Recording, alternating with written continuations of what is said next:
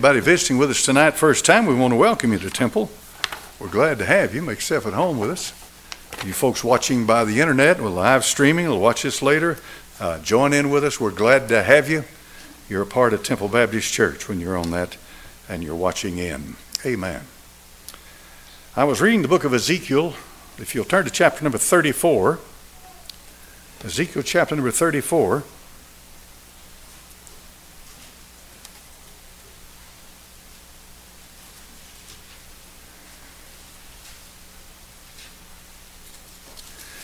It's quite a scathing rebuke, one of the worst in the Bible.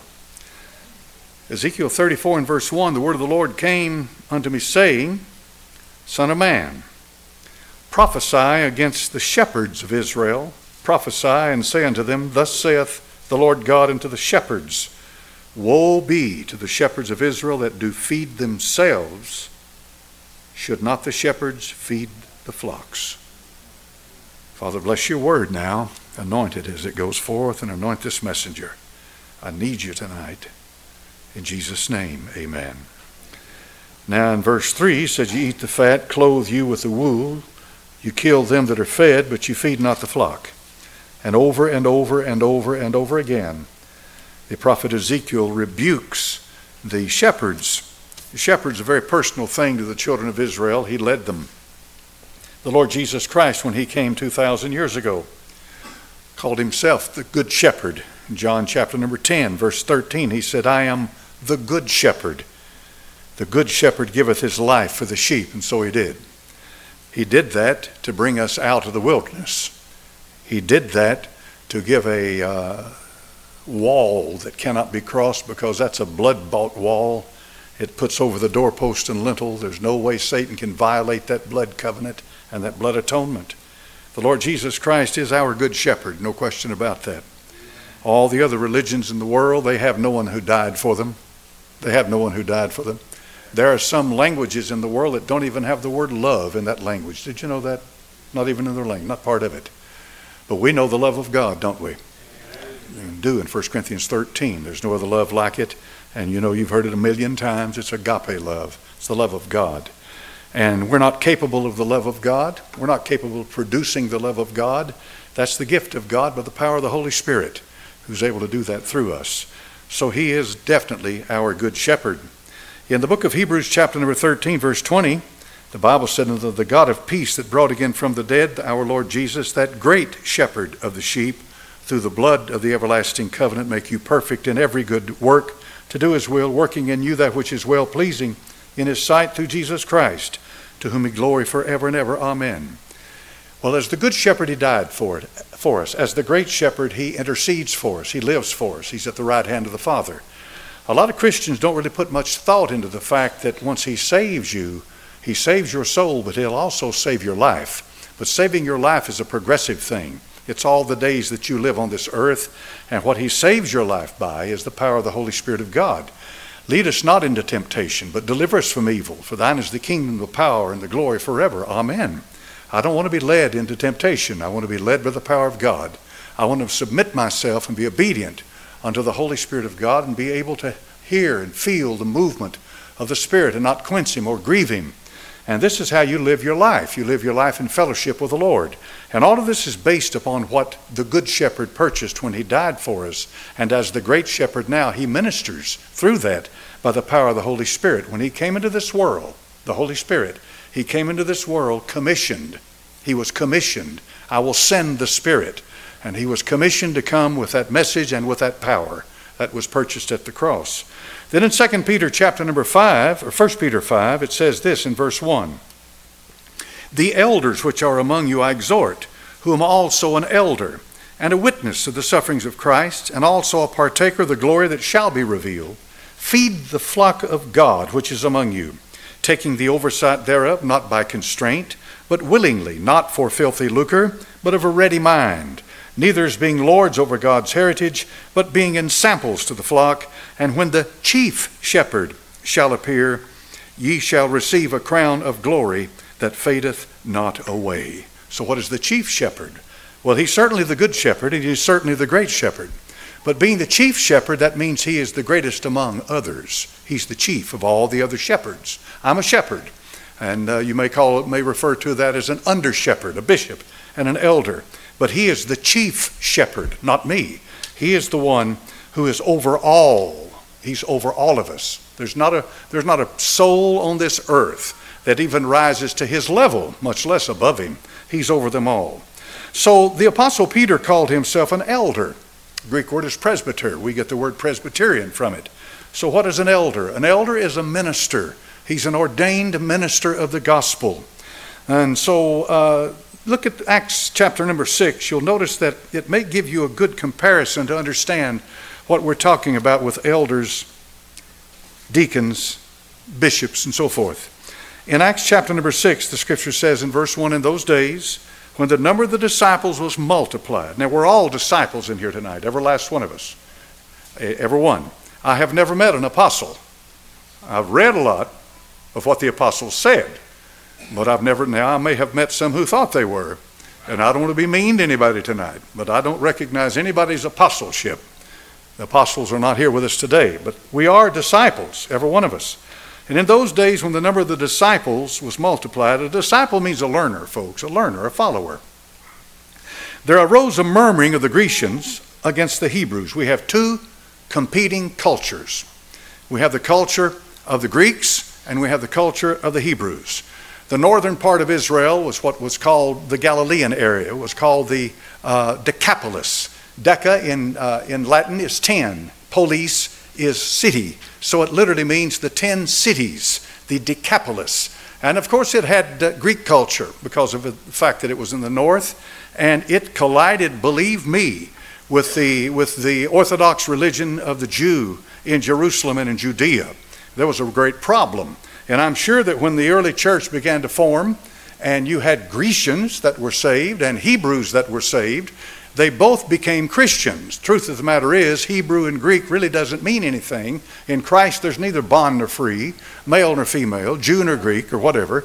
You know, no color, no color distinctions, ethnicity or whatever. But you still had this issue of cultural clashes. And so a problem came because their widows were neglected in the daily ministration. Then what we have here, folks, is a form of um, socialism. No question, it is. Somebody may point that out to you sometime and say the early church started, well, they were socialists. Yes, they were, but they busted it up as soon as they could. if you'll remember when the, the, plantation, what was his name? Bradford, William Bradford. He was the first, uh, the first governor of the Pilgrims plantation there. And uh, for the first uh, year or two or three, whatever it took, they, they combined all of their, their food, their efforts, and everything was combined so they could survive and help each other. They had to uh, at that time. But he wrote in his diary, he said, The time came when some of them didn't want to go out into the fields and do their part.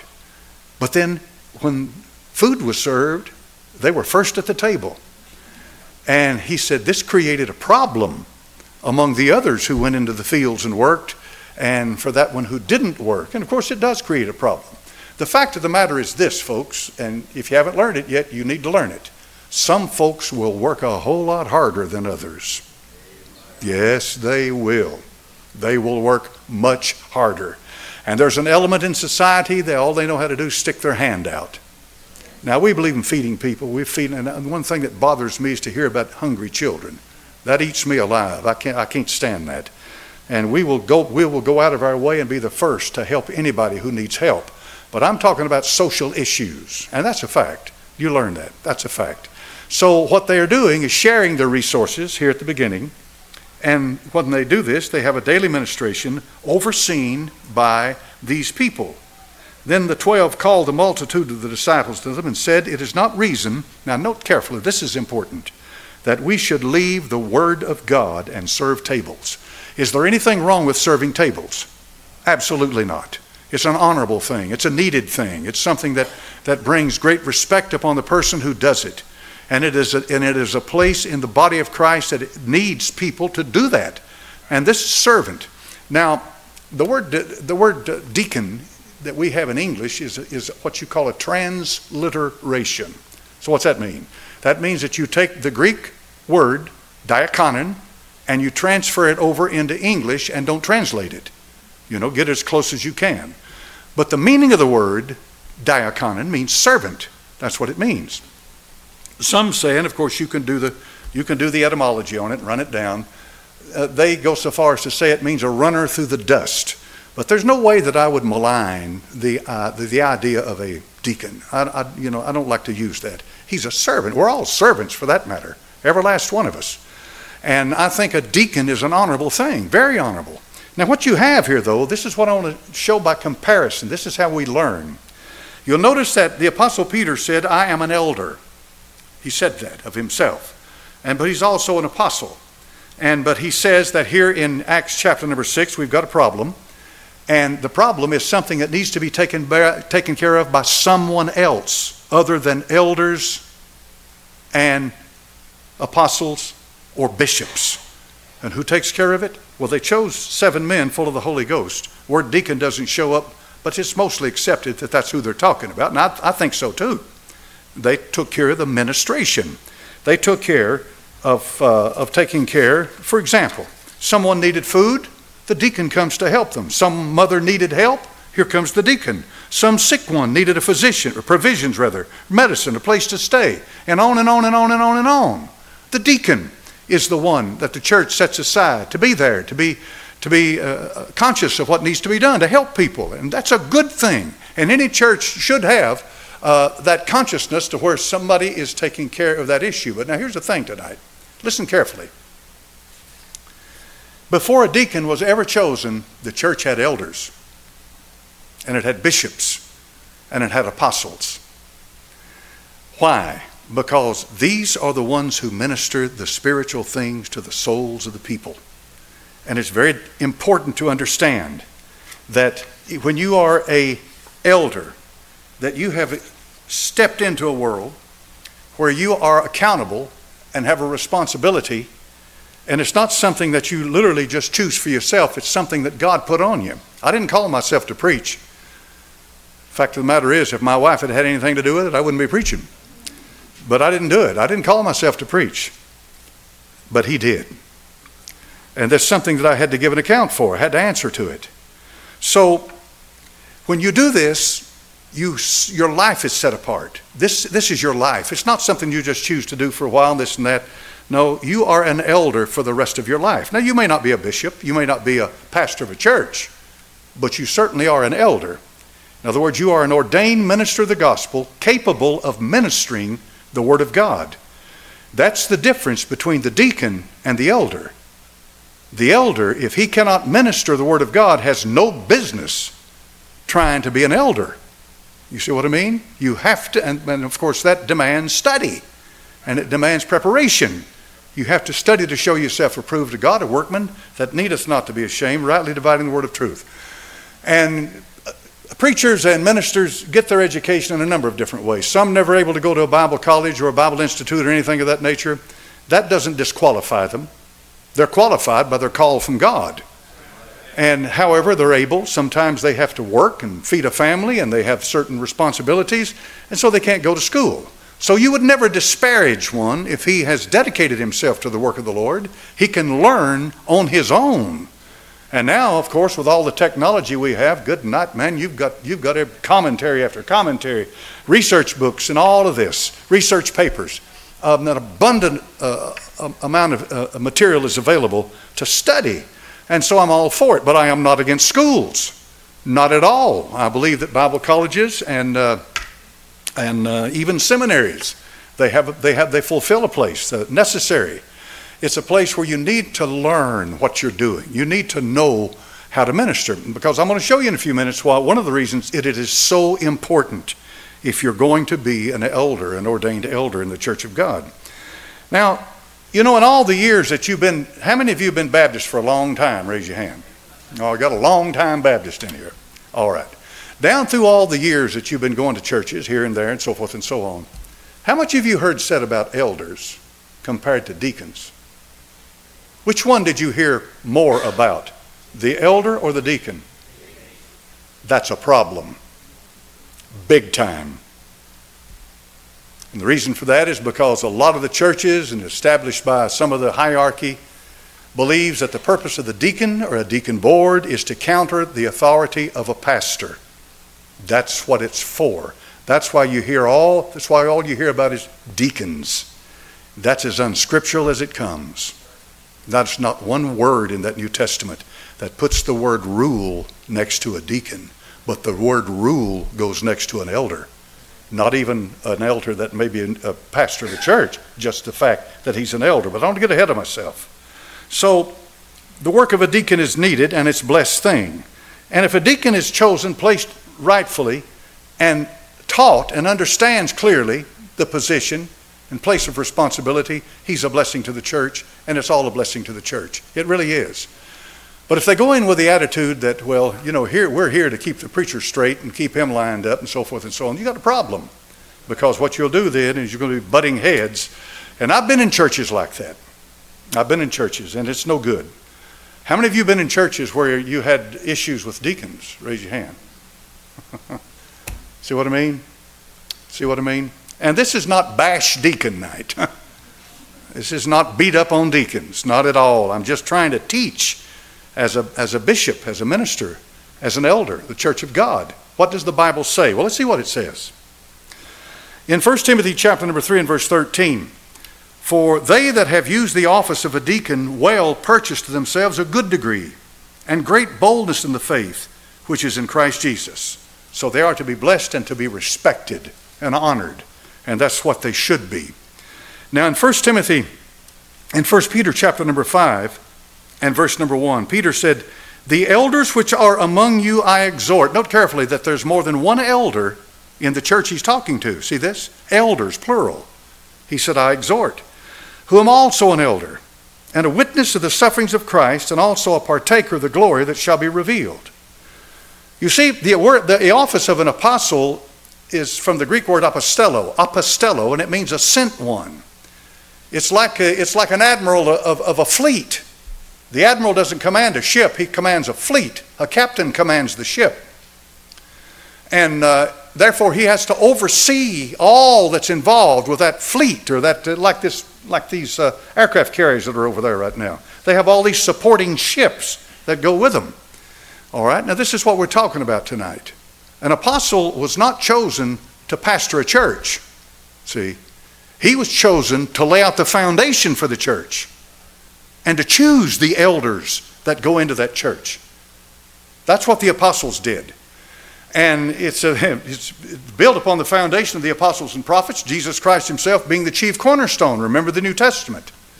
So, what he says here he said, I'm an elder also, which means that he's qualified to be a pastor of a church then. Here we have an apostle with a dual office. He's an apostle and he's also an elder. And he said, I'm a witness of the sufferings of Christ and partaker of the glory that shall be revealed. He says to the elders, Feed the flock of God which is among you, taking the oversight thereof, not by constraint, but willingly, not for filthy lucre, but of a ready mind now, note carefully being lords, not as being, neither as being lords over God's heritage, but being in samples to the flock. There are men who absolutely are, have no business trying to pastor a church. They have no business. If they are dictator type people, you know, my way or the highway, you can't reason with them, you can't talk with them, you can't come to any kind of, a, of, of an agreement on what needs to be done, bring the issues forth. Church will never grow. And there'll always be division, there'll always be strife. A man like that is not a leader. If a man cannot listen to someone and sit down and deal with issues and work for the betterment of the church, the body of Christ, led by the Holy Spirit, he's not qualified to be a bishop. Not at all. And I'm afraid that uh, you can get on YouTube and look at some of these people, and I'll tell you, I swear, some of them get way, they go off the rails. Some of these preachers, the way they deal with people, and that's, that's ridiculous. You shouldn't feel like that you are being ostracized or run off or kicked out because you may not agree with certain things with a pastor. That's how you get issues taken care of. So I'm not, uh, should never be a lord over God's heritage. I should be an ensample to the flock. In plain words, I should never preach something to you that I'm not myself willing to do. Or I should never require something of you in leadership or in responsibility or what have you that I myself am not willing to be subject to myself. You see what I'm saying? Right, and that has to be. But if you notice, the Apostle Peter's made it very clear. He said, This elder takes the oversight thereof. Someone has to be accountable. They have to be. They have to be. I want you to notice the way it handles it here. In verse number uh, 12 of 1 Thessalonians 5, we beseech you, brethren, to know them which labor among you and over you in the Lord. You see that? And admonish you. It doesn't mean they're greater than you, and it doesn't mean they're closer to God than you. It means that they are accountable more to God than you are. A lot of folks come to church and decide to go somewhere, do this or do that. And, uh, you know, a very good question to ask them is Will you accept responsibility for souls? They would wilt in a heartbeat. But I do. I have to. If you're going to pastor, you're going to accept responsibility for souls. It's that simple. It can't be both ways. Hebrews 13 Salute all them that have the rule over you. And all the saints, they of Italy, salute you. And the Bible says in Acts 20, verse 17, And from Miletus he sent to Ephesus and called the elders of the church. Notice who he called. The Apostle Paul now is going to deal with the church at Ephesus and he's going to deal with problems that are going to arise. Okay? He didn't call for the deacons, he called for the elders. He called for the ordained ministers of the gospel. He called for the men who had dedicated their life to the Word of God. That's who he called. Why? Because they were qualified to deal with what he was going to bring up to them. Would you know a heretic if you saw one? Do you know heresy when you hear it? Heresy comes in different forms and it comes in different degrees. Some heresy is horrid, it's a wicked thing. And some heresy just deviates a little bit, but that's all it takes is to deviate a little bit, and problems begin to develop. So, therefore, the elder is responsible to be on the watch, on the lookout for heresy. He's got to. He absolutely must be on the watch. And today, Lord help us, there's every kind of a heresy in the world floating around where we live. Acts 20, verse 28, it says, Take heed therefore to yourselves and to all the flock, over the which the Holy Ghost hath made you overseers. You who? We'll go back to the context, the elders. He called the elders of Ephesus together and said, The Holy Ghost made you overseers. And he said, You feed the church of God, which he hath purchased with his own blood. For I know this, that after my departing shall grievous wolves enter in among you, not sparing the flock. And I'm going to give you a little bit about sheep in just a few minutes. Some of this, I'm sure, a lot of it you probably already heard. But it's always instructive to learn a little bit about sheep because I've never been a sheep farmer. and the only thing I'm ever going to learn about sheep is what somebody else who knows what they're talking about uh, can teach me. And so I read what they have to say. But he said, A grievous wolf will enter in. And then he says, Of your own selves shall men arise, speaking perverse things to draw away disciples after them. So when he says to these elders at Ephesus, he says, You be on the lookout for this, because God's going to hold you accountable for the wealth, health, welfare of that group of sheep and for that group of people. You're accountable for it. And that's quite a thing. In Titus 1:5, for this cause left I thee in Crete, that thou shouldest set in order the things that are wanting. They didn't have time to get the church order established the way it should have been. The apostle had to leave. But here's what he says to Timothy. This is in Titus 1. He said, For this cause I left you in Crete, that thou shouldest set in order the things that are wanting. This has to be done. And what's the first thing he says? Titus 1 5. Somebody said it ordain elders. Right off the bat, ordain the elders. What about the deacons? The elders will take care of the deacons. The church will take care of calling the deacons. The deacon's job is for most of the time for specific need. And when the need arises, but the absolute necessity for this church to be functioning is for the elders. In Hebrews 13, verse 7, it says, Remember them that have the rule over you who've spoken to you the word of God, whose faith follow, considering the end of their conversation. And then Hebrews 13, 17, obey them that have the rule over you and submit yourselves. Now here it is. This is a grave thing, for they watch for your souls, that they must give an account. Obviously, from Scripture, God's going to hold somebody accountable. Somebody's accountable. Well, there's nobody that I can pass the buck to here at Temple Baptist Church. My head's on the chop block. It is, and I think about that when I go to bed at night, when I get up in the morning, when I read that Bible and I pray. I say to myself, is heresy seeping into the church? What's happening at Temple? Because I'm accountable. And I know that. And the only way I know that I have peace with God is to know I've got peace with God because I have fellowship with the Lord. And He knows that I'm not perfect, and no elder is, no bishop is. Now, I'm an elder. All, all, all, all elders are not necessarily bishops, but all bishops are elders. And elder is the term that to, to me is precious because that means I'm an ordained minister of the gospel. We have a number in this church right now of ordained ministers of the gospel. Some of them are former pastors. They are elders, fully qualified to teach and preach, minister the Word of God. In that we're blessed. So a lot of you didn't may, may not have known that. But Temple Baptist Church has a number of them right now ordained elders, ministers of the gospel. So they must give an account and they watch for your souls. Now, I can get into a long thing on that tonight, but I want to use this because I think this is very instructive. I've told you about Godfrey Bowen. How many of you folks know where New Zealand's located? Okay? Best way to find New Zealand is to find Australia. And then go down a little bit, down a little bit, and there you'll find New Zealand. It's in what's called the southern hemisphere. Now, of course, if you're a flat earther, you got mad at me because there's no northern southern hemisphere, but I'm not a flat earther. This is a round globe, tilted 23 degrees on its axis, and so forth. But, you know, well, can you be saved and believe in a flat earth? Of course you can. uh, but uh, anyway, it's the right now we are going into winter. Okay, if you were in Australia, where would you be headed? Where, exactly. Exactly. It's reversed. Here in the north, northern hemisphere, which direction does a hurricane turn? Counterclockwise. In the southern hemisphere, do you know which direction it turns? Clockwise. Yeah, sure does. Did you know that you're standing on a big magnet? Big magnet. It's got a north pole and a south pole. Well, you have to ground something because you're standing on a magnet. It is, it's a powerful magnet. They can understand the magnetism, but uh, there's a thing that they still cannot get it right, and I sure don't have the answer to it either, and that's what's called gravity.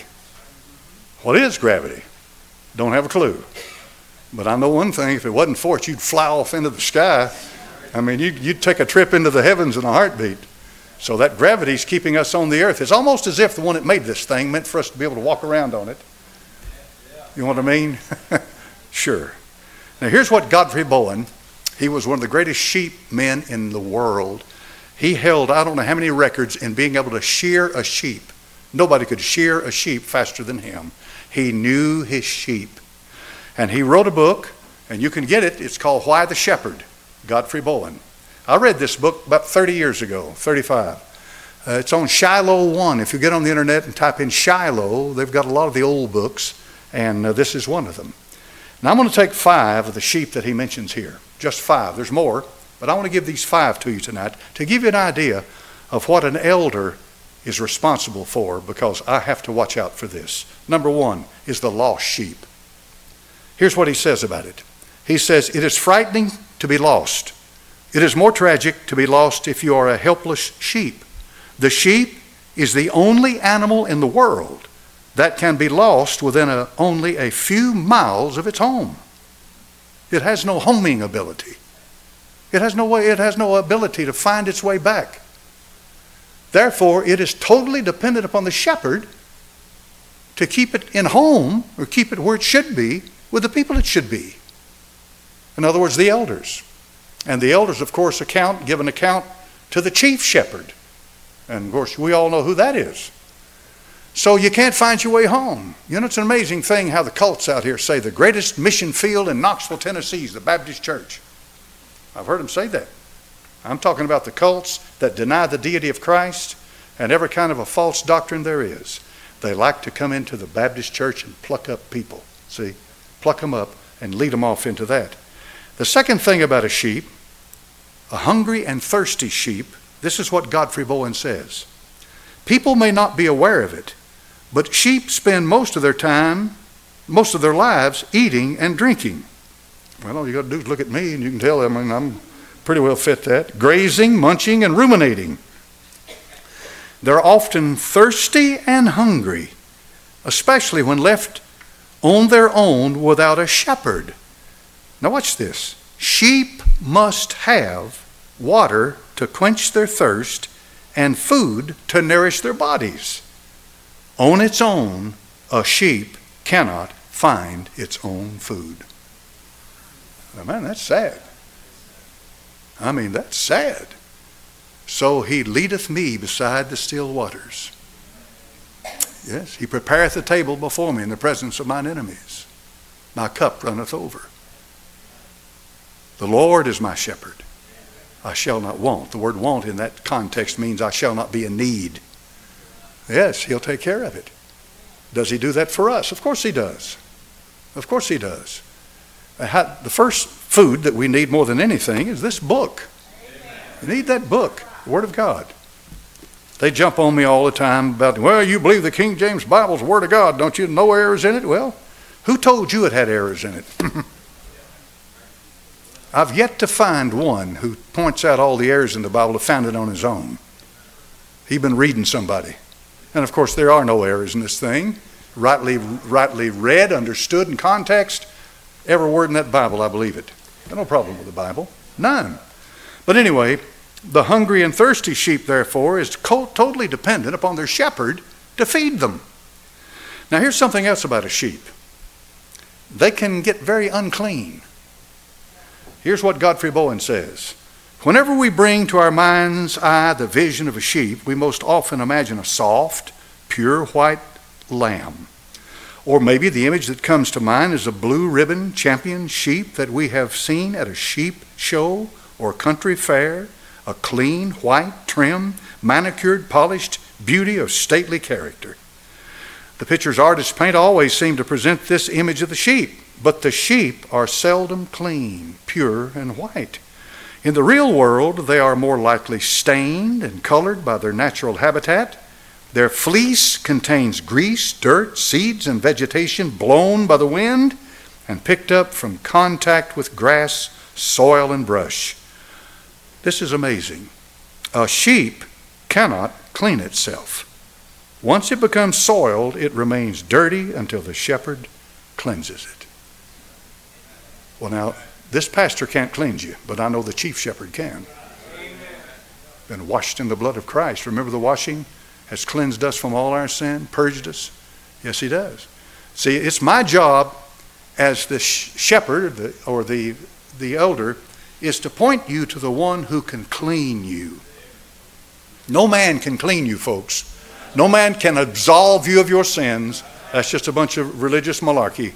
The only one that can absolve, and he doesn't absolve, he cleanses, he forgives, he washes it away, is the chief shepherd.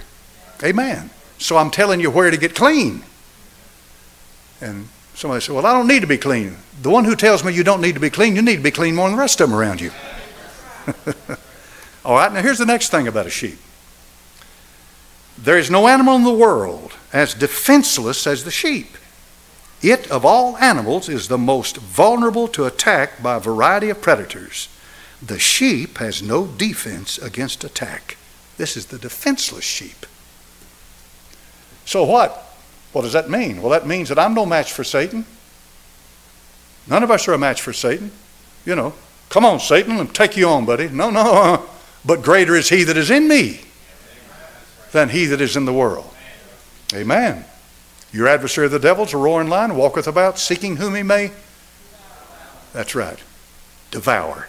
So, a defenseless sheep, in my own power and ability and authority, there's nothing here but who I belong to and where my life is hidden is all the difference in the world.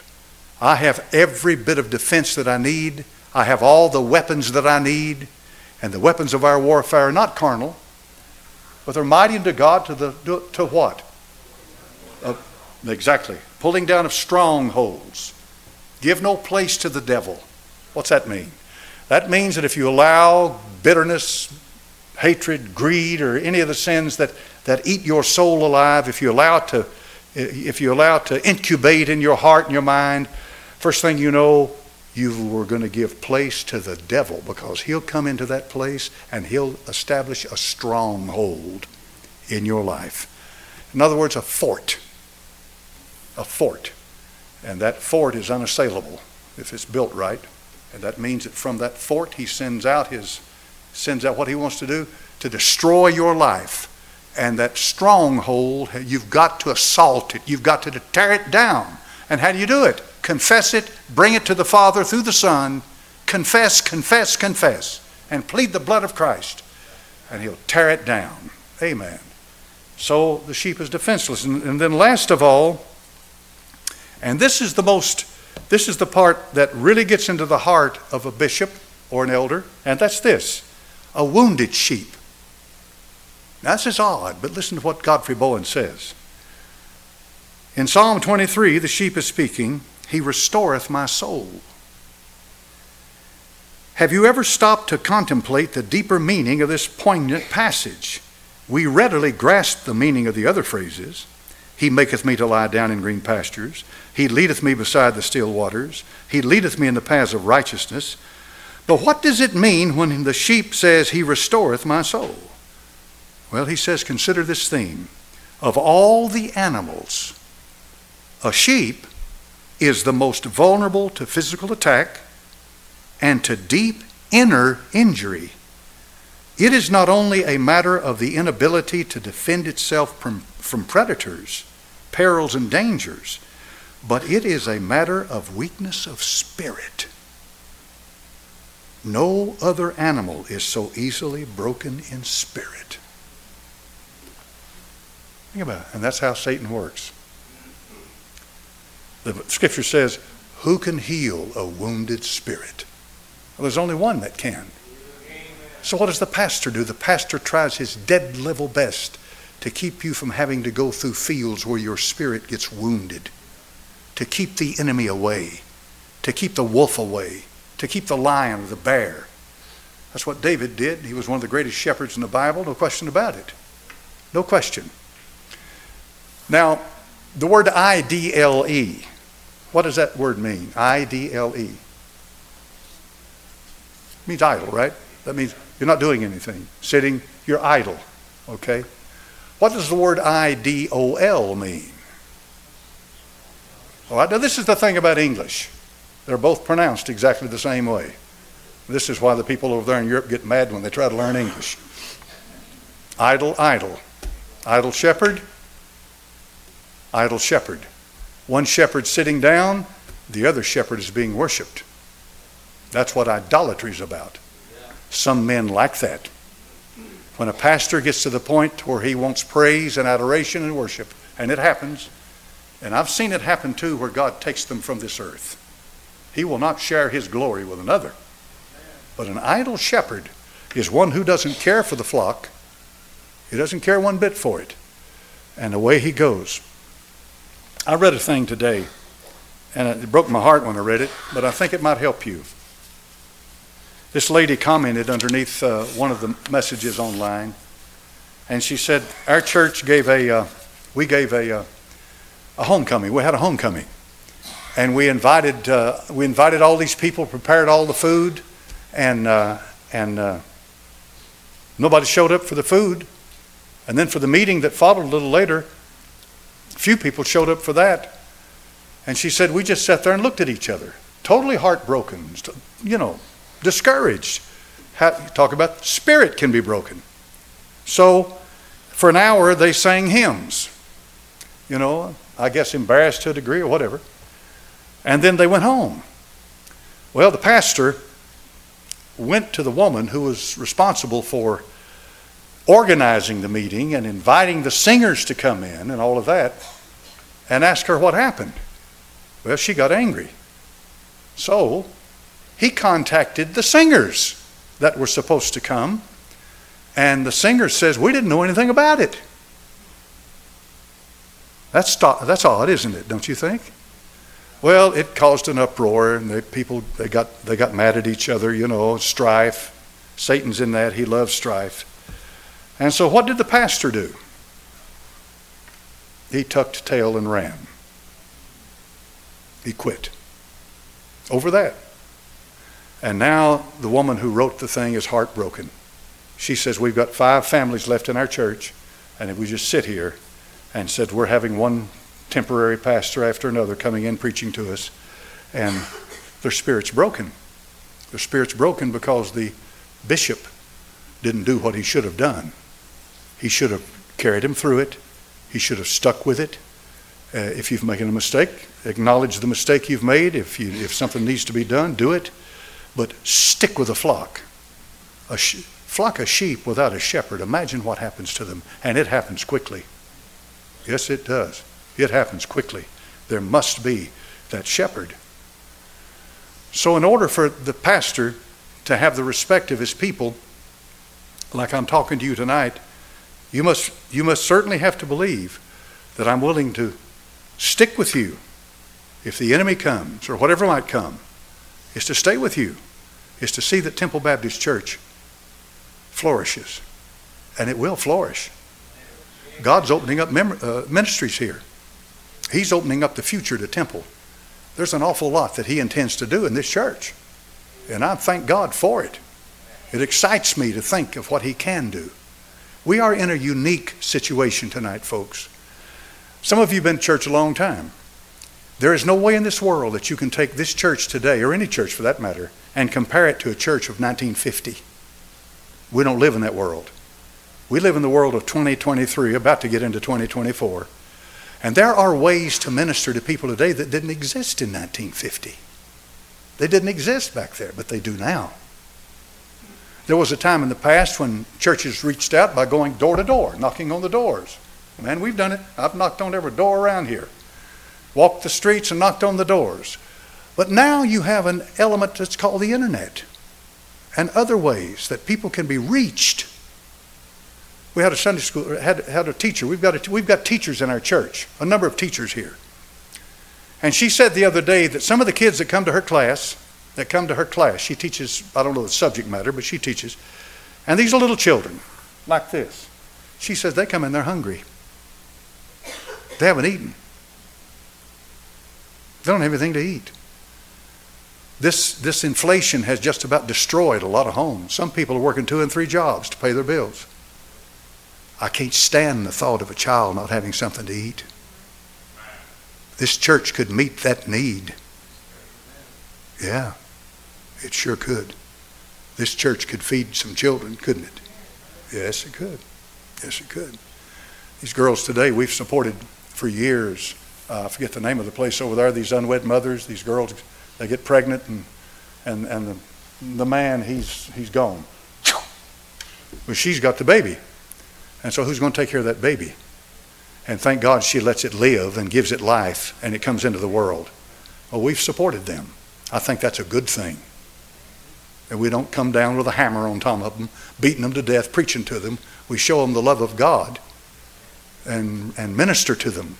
You have to know how to minister to people. And there's a lot of other things that need to be done. Kids today are suffering. They're paying for it. They're always the ones, the children always the first ones to pay for the culture when it begins to deteriorate, and this culture is deteriorating. Temple Baptist Church has been blessed. I am honored to be the pastor here. I am blessed, believe me.